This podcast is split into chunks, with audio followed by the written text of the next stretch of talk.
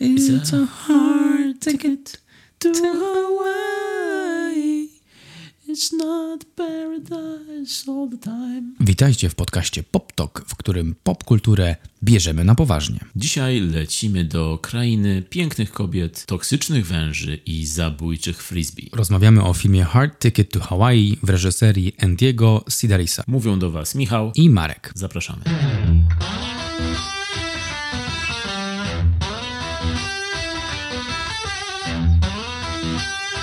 Niedawno nagraliśmy odcinek pod tytułem Trash Talk 2021 o najgorszych filmach z zeszłego roku.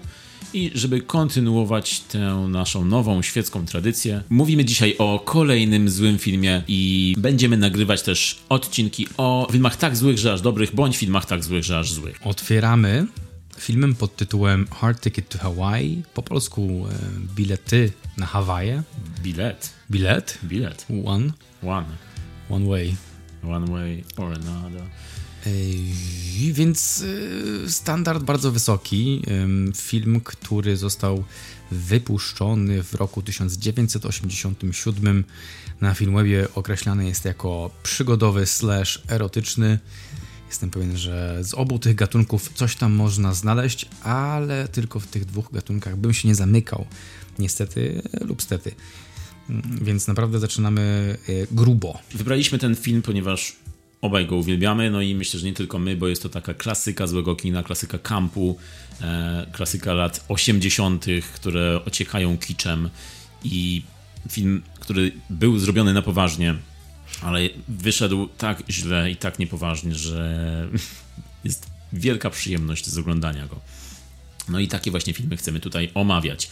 Film Hard Ticket to Hawaii czy bilet na Hawaje, tak jak już wspomniałeś, ma, uwaga, mm, na Filmwebie średnia ocen to 4,8, na IMDb średnia ocen to 4,9, a na Rotten Tomatoes średnia to 25% z 8 recenzji i 45% z, publiczno- z oceny publiczności.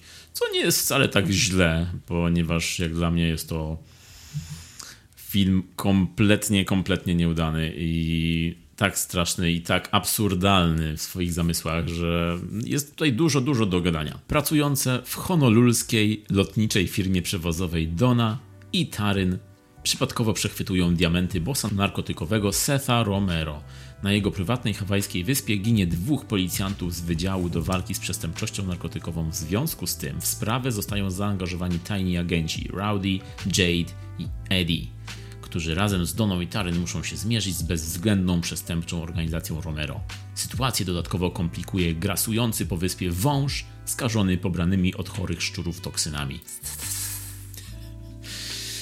Został pominięty, został pominięty pewien fakt, że, są to, e, że jest to wąż zarażony przez szczury e, z rakiem on ma raka od szczurów. On ma raka od szczurów i zaraża rakiem i w ogóle zmutowany jest i zabija, dlatego że ma raka. Ale tam, e, z tego co pamiętam, w jednej scenie powiedzieli, że a, zostawmy go, on ma trzy dni do życia, jeszcze mu zostały.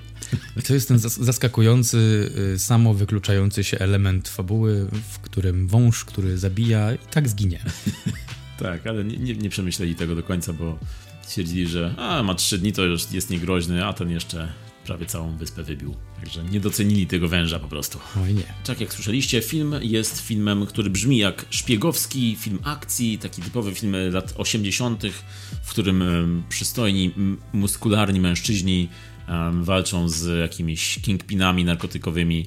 Z tym, że tutaj jest to wywrócone o tyle, że tam są przystojni mężczyźni i piękne kobiety razem w jednej agencji szpiegowskiej, która nazywa się chyba Malibu Express.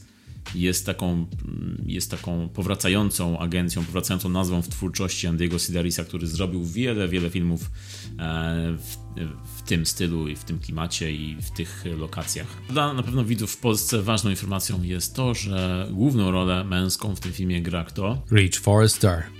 Tak jest. Tam e, syn tego Forestera, Erika Forestera, z tych Foresterów, e, właściciela Imperium Modowego i ojca wielu dzieci z jedną żoną, bądź wieloma żonami, bądź innymi kochankami. Tutaj jest, tutaj jest mnóstwo, mnóstwo wariacji e, rodzinnych. A mówimy oczywiście o serialu Moda na sukces, czyli w oryginale Bold and Beautiful. E, odważny Bold, nie Bold łysy. Nie, nie łysi i piękni. Nie łysi, tak, nie piękni, nie, nie odważni. Tak, tak. W sensie odważni, nie, nie łysi. Nie łysi, oni nie są łysi. Znaczy na pewno nie są jacyś łysi, ale chyba nie, chyba tam nawet nie ma nikogo łysego. No właśnie, Ridge, Ridge na pewno nie był łysy. Nie, oni tam mają takie fryzury, że, wow, że Elvis by zazdrościł. No i w tym filmie też e, na pewno nie są łysi. E, są też odważni, na pewno, w filmie Hard Ticket to Hawaii. Bardziej wolę używać angielskiego tytułu tutaj. E, bardziej to oddaje fabułę, no bo tak po polsku bilety na Hawaje to jest tak... To może być, to może być Bareja, ale to może być też... Komedia dramatyczna jakaś, tak. Jedziemy na podróż poślubną na Hawaje, Uuu, jest tak, fajnie, tak. a on mnie zdradza i później mu wybaczam i tak dalej. A tutaj jest hard ticket to Hawaii, bo to jest naprawdę gęsty film, dużo akcji, dużo piersi, dużo nagości, dużo seksu i świetnych one-linerów amerykańskich. Tutaj trochę mówię w, tak z przekąsem, ale jest naprawdę tego dużo. Dużo tam jest. Sam Rich Forrester e, stwierdza w pewnym momencie, że one man's dream is another man's lunch. Tak, dokładnie, to jest świetna lika i powinniśmy jej używać w życiu codziennym. Na co, na co jego partnerka odpowiada You son of a bitch. W ogóle tam często padają takie komentarze Oh damn, oh man, you son of a bitch. Tak. Ten film to jest skarbiec tekstów. Trzeba do... Ten... Ciekaw jestem, czy mm, w tych pozostałych 11 y, filmach z tej serii Girls, Guns and G-Strings pojawiają się takie teksty, bo jeśli tak, to ominęło mnie wiele, wiele dobrego. No właśnie myślę, że obejrzymy pozostałe filmy i też tutaj jeszcze wspomnimy o nich w kolejnych odcinkach, bo czuję, że tam też jest bogactwo, bogactwo złego kina. Ale rzeczywiście tak, ten, ten hard ticket, to to hard ominięte w polskim tytule jest, jest bardzo kluczowe tutaj. W ogóle co znaczy hard ticket? Dlaczego ten ticket jest hard? To, to jest... Może poziom, poziom trudności to jest jakiś... Że, że ciężko było go kupić? Czy... że, że, że, że ciężko nam polecieć? No, sam nie wiem, sam nie wiem, ale z chęcią bym zapytał twórcy, co miał na myśli. Chociaż hard może też odnosić się do tej erotycznej części gatunku tego filmu. Czyli to było takie jakby zlepek słów, które miały oddawać klimat. Tu może jest tak. Hard, jest Ticket, jest Hawaii. Okej, okay, to, mnie, to mnie satysfakcjonuje. Jestem usytasy. E, cała ta kolekcja, cała ta seria filmów Girls, Guns and G-Strings, e, filmów Andiego Sidarisa, nazywana również e, była jeszcze, jeszcze druga mm, nazwa tej całej serii i to było Bullets, Bombs and Babes albo Bullets, Bombs and Boobs. Czyli ewidentnie tam aliteracja jest e, na pełnej albo B, albo G. E, w każdym razie Andy Sidaris lubił widać e, te same literki. Mamy 12 części. One, czy one są powiązane? To jest moje pierwsze pytanie, bo nie do końca to kojarzę. I drugie pytanie, o nie, to było właściwie jedno pytanie. Czekaj. Dobra, wystarczy to jedno pytanie. No, jest powiązanie takie, że we wszystkich pojawiają się podobne, podobni aktorzy, aktorki, czyli są te króliczki Playboya, które występują również w Hard Ticket, czyli są te panie z dużym biustem i z ładnymi kształtami, które po prostu powracają raz w tym filmie, raz w tamtym. To są takie, jak Hugh Hefner miał swoje króliczki, no to tak jakby Andy Sidaris wygląda na to, że też miał swoje panie, które które były jego, jego powracającymi aktorkami. Tak, tutaj to otwarcie zresztą czy przyznawał, czy, czy w jakimś wywiadzie, czy ktoś po prostu się dowiedział, jak jeden z dziennikarzy, że to była taka ekipa castingowa jego stała, e, te króliczki Playboya. To były osoby, które mm, bardzo były uprzedmiotawiane. Tak, chociaż e, Andy Sidaris i jego żona, bo żona jego Arlene Sidaris tworzyła razem z nim te filmy, produkowała, bądź tam też inne rzeczy robiła, to oni oboje mówili, że te filmy mają pokazać siłę kobiet, że mają pokazać, że one są takie silne, badassy, chociaż z jednej strony niby te kobiety walczą, biją się, strzelają, ale z drugiej strony są właśnie tak uprzedmiotowione w tych filmach i są e, pokazywane jako takie głupawe momentami i nie wiedzą, co mają robić bez e, tego Ridge'a, by sobie nie poradziły mm, bądź bez kogo innego, no że, że ewidentnie jest to, zaprzecza się jedno drugiemu. Czyli niby girl power, ale z drugiej strony Sex Power. Także tak, Andy Sidaris był ciekawą osobowością, urodzony w 1931 roku. Gość, który zaczynał od e, transmisji sportowych w telewizji. On zasłynął nawet e, tymi swoimi transmisjami sportowymi e, i wybił się, może nie tyle wybił się, co zasłynął najbardziej ze swojego nowatorskiego podejścia do transmisji meczów i innych wydarzeń sportowych mm, i wynalazł coś takiego, co się nazywa The Honey Shot. Jest to ujęcie w przerwie meczu atrakcyjne kobiety na widowni, bądź atrakcyjne liderki e, na meczu na, na murawie. Także jest to jego taki prywatny wkład do historii e, telewizji i za, nawet za swoje transmisje sportowe, które produkował, e, współtworzył, dostał nawet nagrody Emmy mm, nagrody telewizji i zaczynało się tutaj bardzo obiecująco, bo on właśnie był mm, dosyć takim uznanym twórcą telewizyjnym, uznanym twórcą sportowej telewizji.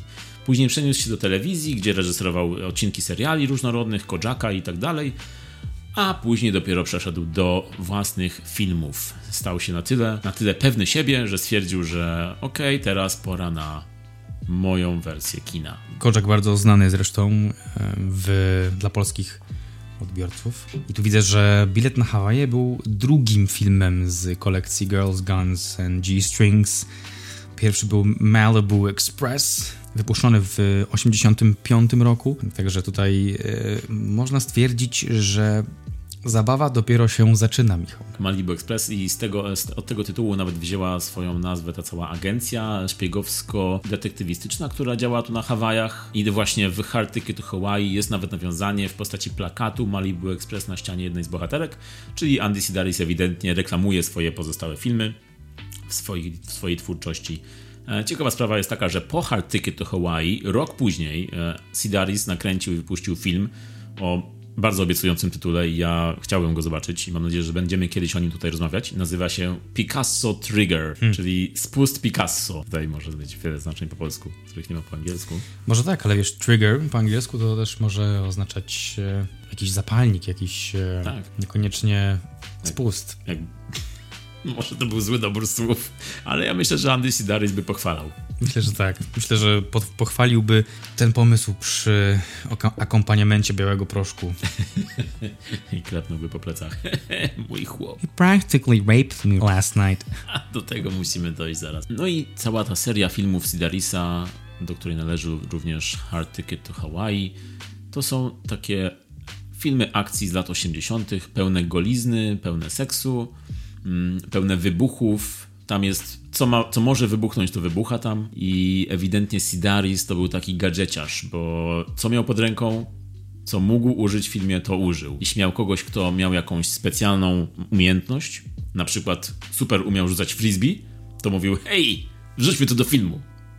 Albo jeśli znalazł kogoś, kto jeździł dobrze na deskorolce, to mówił: O, mam pomysł. Ty tutaj. Bierz deskorolkę. Że to był gość, który po prostu wykorzystywał to, co miał pod ręką. Tak, tak mi się coś wydaje. I z tego tworzył, po prostu tworzył takie, no, awangardowe rzeczy właśnie. To by się zgadzało po oglądaniu jego filmów, że zaskakująco te wszystkie przedmioty łącznie z ludzkimi ciałami jakoś takie wybuchowe są. I dużo jest tych wybuchów i to jest jedna z rzeczy, które uwielbiam w tym filmie, bo jest tak przesadzone. To jest film, który pokazuje ci przesadę, i w trakcie filmu sam przyznaje się do siebie, że hej, przesadzamy, but this is cool, man. Tak, tak, tak. Sidaris y, zdecydowanie chciał tutaj zawrzeć też trochę komedii, ale zazwyczaj najśmieszniejsze te filmy są wtedy, kiedy są momenty poważne. Kiedy jest komedia, to jest, można, można to przemilczeć, a później, kiedy film wchodzi na poważnie, wtedy jest najśmieszniej. Sidaris miał też taki zwyczaj, że y, w, jeśli w jednym filmie umieszczał jakiegoś wilena, jakiegoś złoczyńcę, to w kolejnym filmie ta osoba wracała jako bohater, co było chyba trochę takim honorowym podejściem do pokazaniem, że każdy ma dwie strony. To jest tak jak człowiek dwie twarze, czyli tutaj możesz być zły, ale też możesz być dobry w kolejnym filmie. Zawsze jest czas na zmianę. Jeszcze jedna ciekawostka jest taka, że e, w jego filmach pojawiały się też znane nazwiska. Zapraszam, powiedz mi.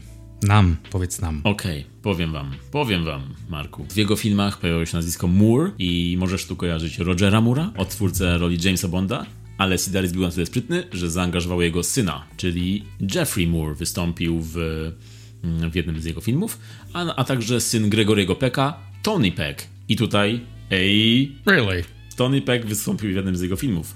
Także miał taki zwyczaj obsadzania synów znanych aktorów, bądź dzieci ogólnie znanych aktorów w swoich filmach. Pewnie tylko dlatego, żeby przyciągnąć ludzi nazwiskiem. Mnie przyciągnął czymś ważniejszym, czyli po prostu wartką akcją. Właśnie patrzę na tytuły tych filmów okay. i jest film z 93 z tej serii Girls, Guns and G-Strings pod tytułem Hard Hunted. Polski tytuł Szmaragdowy Buddha.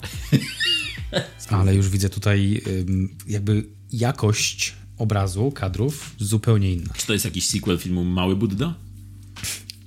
I hope not.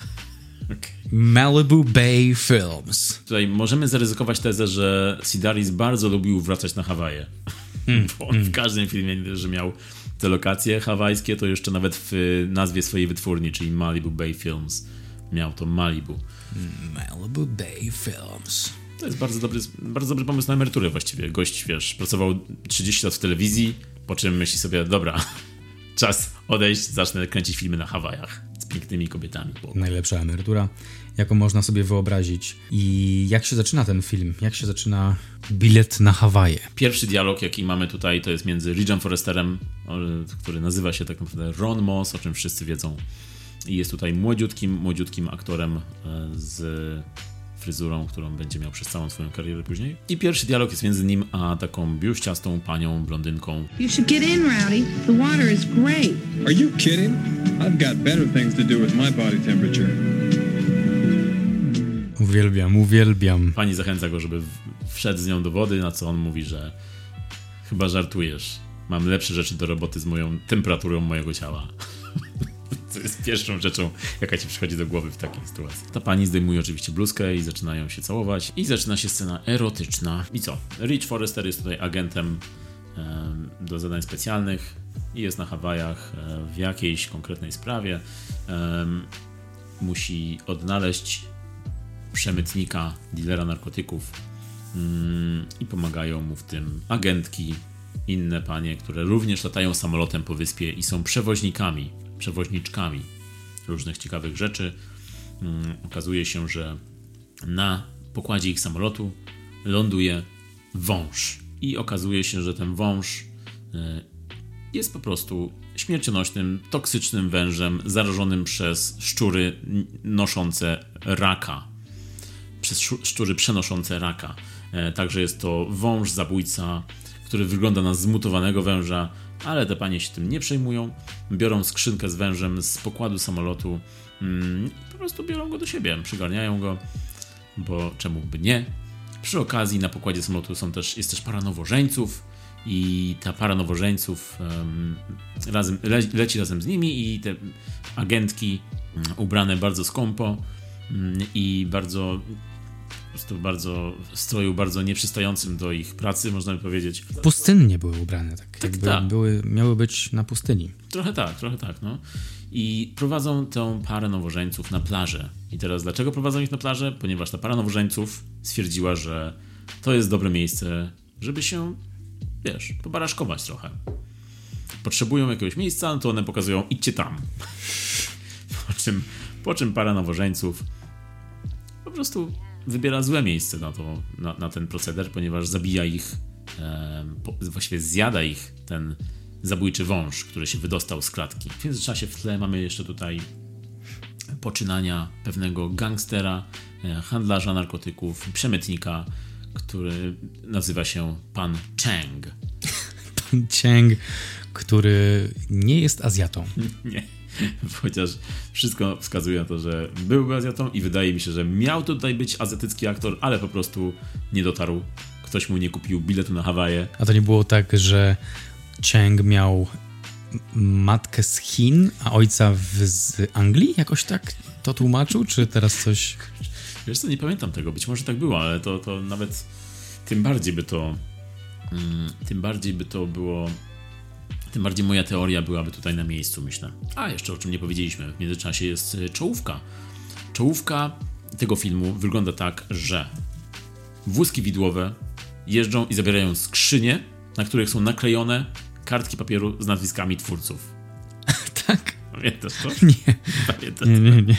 Czyli You're lying now. Tak było. Ja, gdybym nie oglądał tego filmu, to też bym powiedział, nie, nie ma mowy, że tak było. Ale naprawdę, chyba sam Andy Sidaris siedział przy drukarce i drukował nazwiska twórców filmów i przyklejał je na skrzynię. No faktycznie było tak, jako takie credits, opening, tak, opening tak. credits. Opening credits i twórcy, ta, to opening credits trwa w ogóle wieczność przez to, że jest w ten sposób zrealizowane, więc wydłuża czas trwania filmu jeszcze bardziej. I po prostu wózki widłowe jeżdżą, przenoszą te kraty, na, których, na tych te skrzynie, na których są e, nazwiska twórców. W jednym momencie nawet jakiś facet taki sobie siedzi i przegląda taki skoroszyt, który obraca stronę, a tam jest nagle kartka z nazwiskiem twórcy. I on tak siedzi i patrzy i dalej przerzuca, jakby nigdy nic.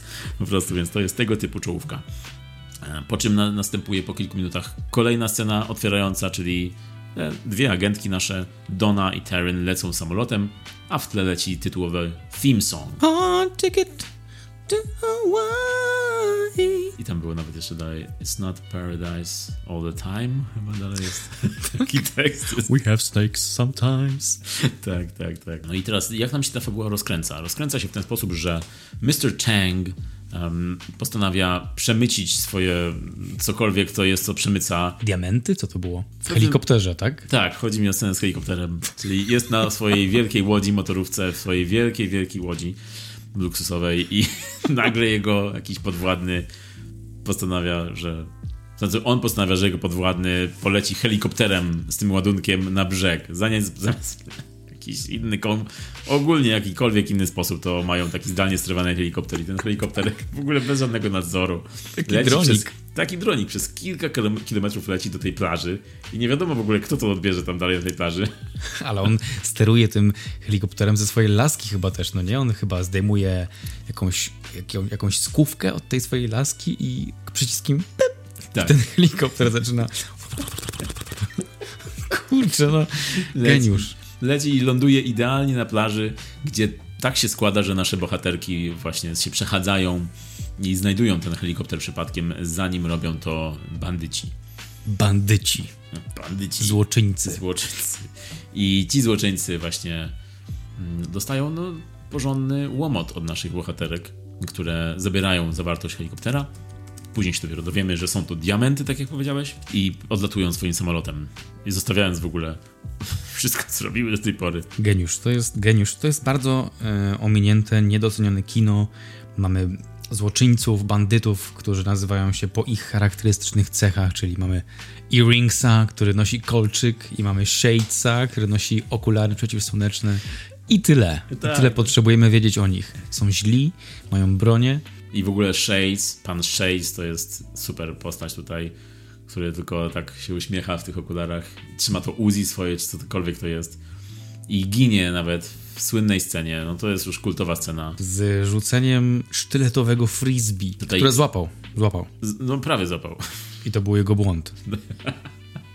No tutaj Rich Forrester wykazuje się mm, umiejętnością ala MacGyver, czyli wciąga Shadesa, tego podwładnego mm, naszych złoczyńców, w taką niebezpieczną grę. Czyli ten Shade znajduje go i mówi: Hej, co ty tu robisz? Co ty tu robisz na naszej, na naszej posiadłości? Na co, na co Ron Moss, Rich Forrester mówi: Ja gramy sobie frisbee tutaj z dziewczyną. A on mówi: "Oj, Tak, pokaż jak gracie. Co jest. Gość z karabinem mówi: Tak, pokaż jak gracie frisbee, rzuć do mnie. No i Rich mu rzuca do frisbee, tamten łapie, jest wszystko ok, odrzuca Ridge'owi i tak się zaczynają bawić, po czym Ridge nagle się odwraca, chowa swoje frisbee do torby i wyjmuje takie, jest takie zbliżenie i wyjmuje takie frisbee z żyletkami dookoła i rzuca mu tamten taki uchany, chce złapać, nagle odcina, nie dość, że mu odcina palce, to jeszcze mu się wbija tak w gardło i krew tryska. Także jest to piękne, jest to piękne. Lepiej, jeśli nie oglądaliście, to lepiej nie słuchać mnie, tylko obejrzeć tą scenę. Don't take it from me, take it from Shades. Właśnie tutaj na podglądzie sobie patrzę, jak to wygląda ta scena. A, paluszki ucięte i w szyję. Rewelacja. Rich Yes. Forrester robi fist bump sam ze sobą i odchodzi. That's it for shake. Tak, i tutaj e, na tej plaży jeszcze dzieją się też w ogóle wtedy ciekawe rzeczy, bo tam jeszcze jest ta dziewczyna, do, której Rich mówi Hey, you got a great ass. A ona odpowiada So do you, pilgrim. Tak. Nie wiemy, czemu jest pielgrzymem. Czemu jest grzywem i czemu dziewczyna mówi do niego, że też ma super tyłek. On mówi do niej oczywiście, że hej, masz super tyłek i ona mówi, ty też pielgrzymie. Nobody knows. Nobody. Why? A jeśli chodzi o te diamenty, czyli te, te diamenty, które przechwyciły e, nasze dwie mm, dzielne bohaterki, no to jest tutaj piękna też scena, kiedy przylatują samolotem do, do, do, do miejsca swojego zamieszkania i rozmawiają ze sobą i mówią, że co dalej, co robimy dalej, a ja druga mówi, no nie, nie wiem jak ty, ale ja najlepiej myślę w jacuzzi. Tak, pamiętam. Weszły na jakieś 30 sekund ekranowych dosłownie, spojrzeć na diamenty i wyszły. Oczywiście wszystko odbyło się topless. I to jest, e, to jest scena, która jest żywcem wyjęta z CSI, czyli, e, czyli myślę, że myślę, że w serialu CSI też tak badają dowody, czyli wchodzą do jacuzzi i badają wszystkie dowody topless. Mm, tak mi się wydaje, nie oglądałem tego serialu nigdy, ale tak właśnie wyobrażam sobie serial CSI. Część fabuły dzieje się tutaj w barze Edis. E, jest to bar, w którym e, wita nas taki odźwierny jakby, taki, taki gość, który pokazuje stoliki w barze i on jak tylko widzi kobietę, to widzę, że oży, ożywa w nim pervert, taki, taki zbocz i, i po prostu co kobieta wchodzi jakaś atrakcyjna, to on do niej hej, chcesz usiąść na mojej twarzy? Dosłownie mówi to do jednej z bohaterek. Na co ona odpowiada mu, a co, bo tam na dole nic nie masz? Straszny jest ten film, ale dlatego jest piękny. I w tym barze poznajemy reżysera całego filmu. W roli producenta chyba, tak? Tak, w roli producenta. Małe cameo, tutaj jest e, małe cameo Andy Sidaris ma tutaj taką scenę z jedną, z, jakby jest producentem i aktorka, jego aktorka siada z nim przy stoliku, zaczynają rozmawiać, po czym on mówi do niej Oh Charlotte, Charlotte darling, na co ona mu odpowiada You practically raped me last night. Charlotte, Charlotte, thank goodness you decided to come. Charlotte, I'm not just some fast-talking New York television director. I care for you a great deal. Trust me, Charlotte. You practically raped me last night. That was last night, Charlotte. This is today. I care for you, Charlotte. I care for your mind. I don't care about your body anymore. I'm not into that. I to jest scena, w której trudno nie wybuchnąć śmiechem, czyli on rozmawia ze swoją aktorką, na co ona mówi, hej, zgwałciłeś mnie zeszłej nocy. A on mu odpowiada jej na to, a, that was yesterday. To było wczoraj. I to jest scena, w której gra sam reżyser, czyli to jest po prostu on sobie stwierdził, kurde, ja muszę zagrać tego gościa.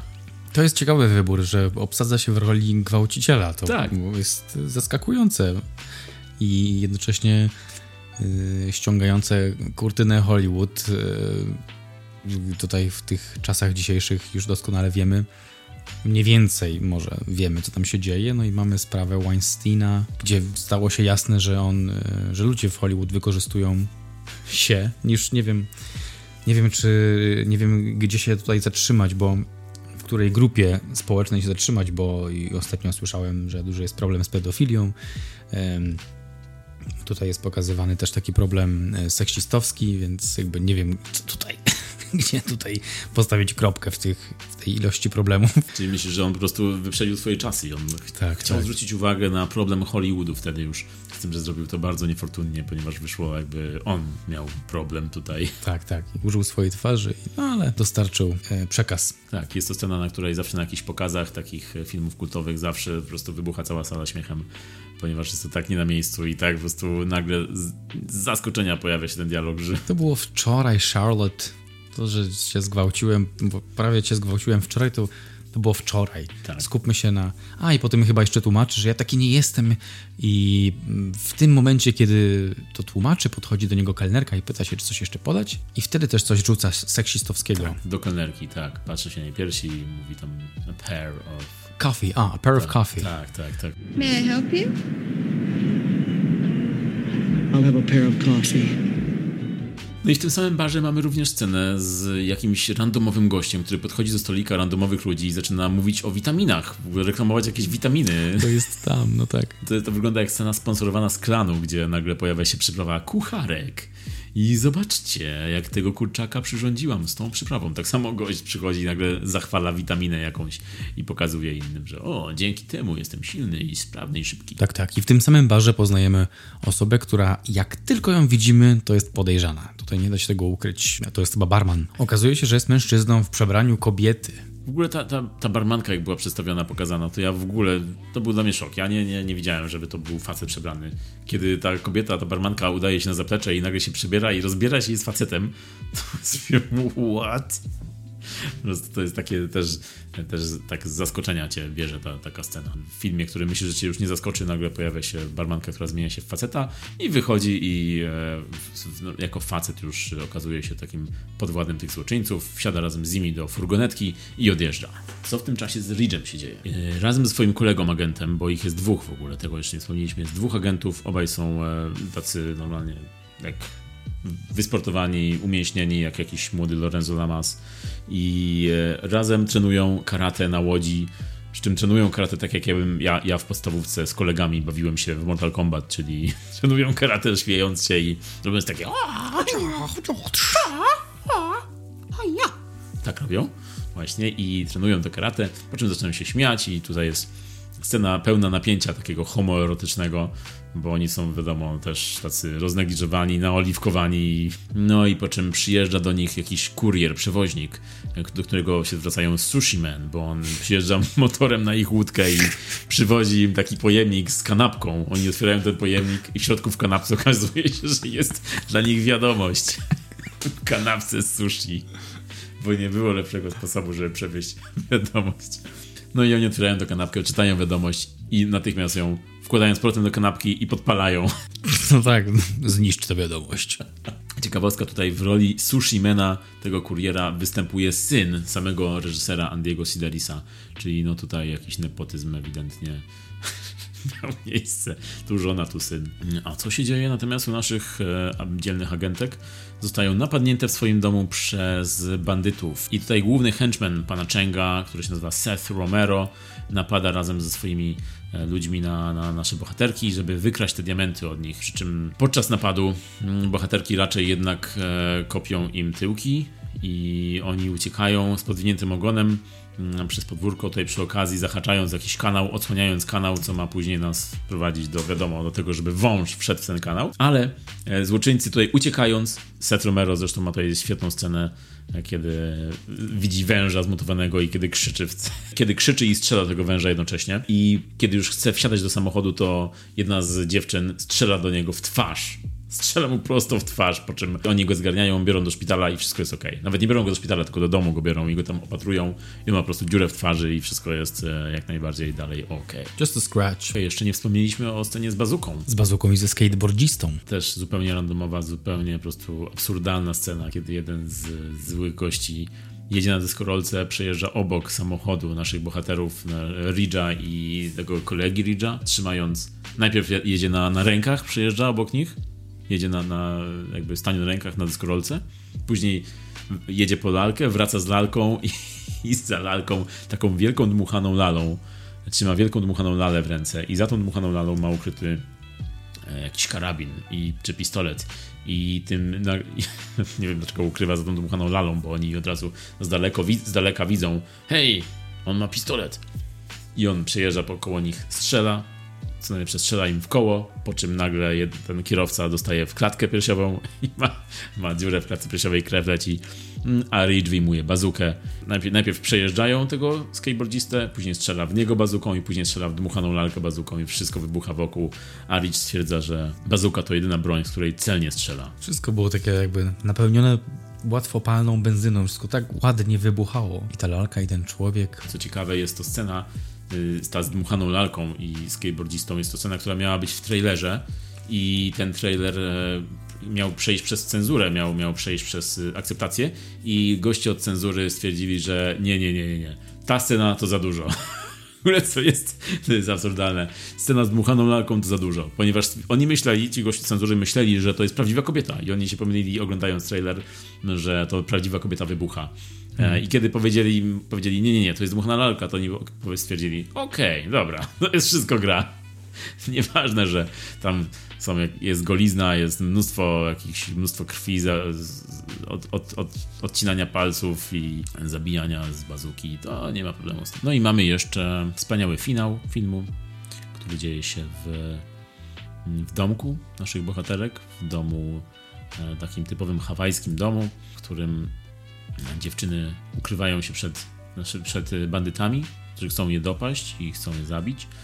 E, jedna z dziewczyn chowa się w szafie, taka szafa, której drzwi po prostu z łatwością można by jednym uderzeniem pięści wyłamać, ale on tam się męczy z tą szafą i męczy. Ten złoczyńca się męczy i męczy, męczy, męczy, aż w końcu ona go zabija harpunem, bo po prostu harpun jest najlepszym wyborem. Tuż za bazuką.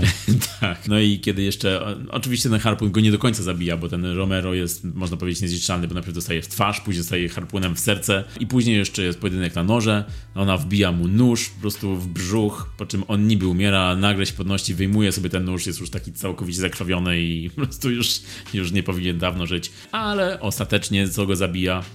Zabija go toksyczny wąż, który wyskakuje nagle w kłębie dymu z toalety. Oh yeah. Też piękna scena, kiedy z toalety w łazience po prostu nagle deska się podnosi i wyskakuje. Światło świeci, Tak. dym leci. Ewidentnie wąż jest toksyczny, bo jest i światło, i dym. Tak, zielone światło jakieś poświata. Krzyk, y, wyskakuje, cały kibel rozwalony. I ten wąż właśnie przez te rury przeszedł nam do toalety głównej, naszej głównej bohaterki, ale nie w złym celu wcale, no bo pomógł jej, bo zabił tego Romero całego. Ugryzł go, mimo że on tam już dostał 15 razy, to dopiero ugryzienie węża go zabiło. No, chorego na raka. To ciekawe, że ten wąż w ogóle tak wracał do nich, no nie? On mógł sobie gdzieś tam od, odpełznąć. Postanowił jednak wejść w wodociągi i wyjść kibelkiem w mieszkaniu. Tak, I zabić. Ostatnie, jego ostatnie życzenie. Tak. Jeśli miałbyś trzy dni życia, co byś chciał zrobić? Przejść przez kibel i kogoś zabić. I wtedy Ridge wjeżdża na motorze przez ścianę chyba. tak, tak jest. z bazuką, czyli jedyną bronią, z której celnie strzela. I Jest rzeczywiście nie, nie rzuca słów na wiatr, jest bardzo celny. Ze swojej czterokomorowej bazuki strzela jedną rakietą centralnie w głowę węża, która odpada. Tak, nic wokół nie wybucha, tylko głowa węża wybucha z tej bazuki. Rakieta ma średnicę jakichś 15 cm, wąż ma średnicę głowy 5 cm i ona uderza centralnie w głowę węża. I tak głowa wybucha. Ciało węża zostaje oczywiście, tylko sama głowa wybucha. No ale weźmy poprawkę na to, że to był toksyczny wąż. Dokładnie, ten, te substancje toksyczne, one zatrzymywały eksplozję dalej niż do szyi. Tak jest, że Państwo na Hawajach to się takie rzeczy dzieją przecież. No. Ale jeszcze to nie koniec tej sceny, bo tutaj jest jeszcze dialog, taki jeszcze taki one-liner Ridge'a na koniec tej sceny jest, kiedy już wiesz, przytula tą swoją dziewczynę, uratował ją, zabił węża i pyta ją, skąd tu ten wąż? A ona mu mówi, nie uwierzysz, ale wyszedł z sedesu. I na to on odpowiada, a człowiek myślał, że na kiblu to jest bezpiecznie. Where the hell did that snake come from? Did you believe up through the toilet? Just when you thought it was safe to take a pee. No i jeszcze mamy naszego ostatniego wilena, który zostaje, czyli sam słynny Mr. Chang, który w swoim wysokim wieżowcu czeka na naszych W najwyższej komnacie, najwyższej wieży. Tak jest, czeka i tutaj e, przychodzą do niego z takimi dwoma wielkimi spływami i, i Rich razem z Doną przychodzą do na ostatni level, do Mr. Chenga, przychodzą do niego na to ostatnie piętro tej wielkiej, tego wielkiego wieżowca, wyjmują mm, swoje dwie spluwy, z czego on wyjmuje jedną, po czym ona wyjmuje taką większą i on tak patrzy z zazdrością na jej lufę. to jest ciekawa scena. Ciekawy podtekst tutaj, że Rich jest zazdrosny o wielką lufę swojej partnerki. No ale Mr. Cheng ma tutaj odpowiedź na to, bo co on wyjmuje? Miecz. miecz samurajski, ale nie jest tak, że on wyjmuje i on będzie walczył tym mieczem, tylko on go wyjmuje i go łapie, tak jakby chciał rzucić rzutką do tarczy. I wyjmuje ten miecz, trzyma ten miecz tak w palcach i rzuca w nich w dwójkę, w dwójkę ludzi z pistoletami. Rzuca mieczem samurajskim, jakby to miało być już takie ostateczne, ostateczne zagranie. Po czym oczywiście strzelają do niego i on wypada z okna, bo jakby, że, jak żeby inaczej, wypada z okna najwyższego wieżowca na Hawajach. My life be like ooh, ah. No i końcówka na jachcie, No i końcówka na jachcie. gdzie imprezują sobie gwiazdy Hollywood, ponieważ life is fucking good. That's right. I oczywiście piją szampana, wszystko jest fajnie, jesteśmy tutaj razem i zaraz Wąż zabity. wąż zabity. Jest oczywiście i napisy końcowe, a w napisach końcowych jest co? Jest montaż najlepszych scen erotycznych z filmu. Czyli takie, to mogłoby być porn, ale nie zrobiliśmy tego. Tak, Ale jeśli jesteście zainteresowani wersją porn, to mamy dla was taki materiał. tak. I tutaj wszystkie nagie piersi, jakie się pojawiły w całym filmie. Także nie trzeba oglądać całego filmu, można obejrzeć napisy końcowe. Oczywiście niektórzy tak wolą. My nie wolimy, bo my lubimy właśnie e, takie filmy w całości pożerać. Jak ten wąż. Muzyka w tym filmie to jest tak naprawdę theme song i dwie ilustracje muzyczne, które się po prostu są zapętlone. Jak jest scena erotyczna, to po prostu jest cały czas ta sama muzyczka, po czym jest kolejna scena i znowu jest ta sama muzyczka, która w ogóle nie pasuje do sceny erotycznej, ale no, akurat taką mieli pewnie pod ręką. W ogóle ta płyta, ta muzyka wyszła na płycie. To, jest, to jest najlepsze, że ponieważ Andy Sidaris już nie żyje niestety, zmarł w 2007 roku e, i na raka zmarł, ale jego żona kontynuuje te tradycje i sprzedaje teraz wszystkie te filmy, bądź też muzykę do filmów, te koszulki i tak dalej, i tak dalej. Kolekcja filmów jest dostępna na zagranicznym Amazonie, tam jest 12 filmów Andy'ego Sidarisa, w tym właśnie Hard Ticket to Hawaii. A na albumie, jeśli dobrze widzę, znajduje się 50 utworów prawie. Z czego co 49. trzeci to jest ten sam utwór. Bathroom Break, Rosie, Getting Loaded, Frisbee, Then You Die, Job Well Done, Song Hard Ticket, moje ulubione Life's a Bitch. Dla każdego, everybody's favorite. Ten film to klasyk, klasyk trashu, dlatego właśnie mówiliśmy o nim w odcinku naszego nowego cyklu Trash Talk. Bilet na Hawaje, Hard Ticket to Hawaii polecamy każdemu fanowi e, filmów w stylu The Room. O The Room pewnie jeszcze też będziemy kiedyś mówić, ale jeśli lubicie takie klimaty, jeśli lubicie się pośmiać z tego, co nie zostało wymyślone, żeby się na tym śmiać, no to polecamy. Naprawdę, serdecznie, gorąco i gorąco jak na Hawajach. Zbliżamy się ku końcowi. W tym filmie jest wiele, wiele dobrych rzeczy, dobrych, złych rzeczy, ale najbardziej polecałbym Wam przetestować to oglądając samemu, ponieważ jest tam samo dobro i I approve this message. My ten film oglądaliśmy już kilka lat temu i ja widzę, że dałem tutaj ocenę 6. Nie do końca wiem, jak oceniać takie filmy, bo do nich chce się wracać. One są naprawdę źle zrobione i nie ma w nich takiej wartości kinowej, ale, ale są super jednak, ogląda się je i wraca się do nich, żeby uzyskać jakiś tam ładunek emocjonalny określony. Więc tak w swoim gatunku, takim klasy B, to on mi się naprawdę bardzo podobał. Widzę, że to jest drugi film z 12-częściowej serii i na pewno będę jeszcze atakował pozostałe 11 części. Trzymasz się tej oceny? Zdecydowanie. Jest to skarbnica tekstów i, i inspiracji. Tak naprawdę przecież jak spojrzymy na takiego Quentina Tarantino, to on takich filmów naprawdę dużo oglądał i te filmy spowodowały, że on sobie zbudował jakiś swój styl, który trochę parafrazował wszystkie inne style, które oglądał w tych filmach z kaset i, e, i wydaje mi się, że tutaj taka wartość jest dla mnie przynajmniej tego filmu, więc tak, ja bym tutaj został z szósteczką. Szósteczką i jakimś bardzo amerykańskim catchphrase'em, To jest film, o którym mieliśmy nagrywać podcast już te kilka lat temu. A od tego filmu miało się kiedyś zacząć, kiedy jeszcze planowaliśmy, e, jeszcze zanim powstał PopTalk, obejrzeliśmy razem ten film i stwierdziliśmy, że okej, nagrywamy o tym filmie.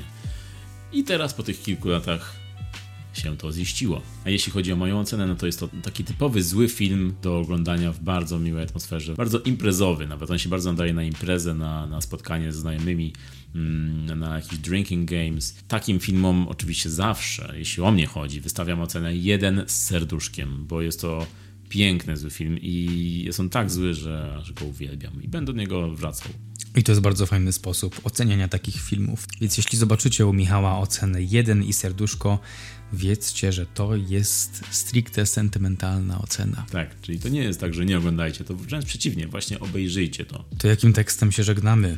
Może jakiś wybierzemy z tego filmu. You've got a great ass. So do you, Pilgrim. Kłaniamy się nisko, mówili do was. Michał, I Marek.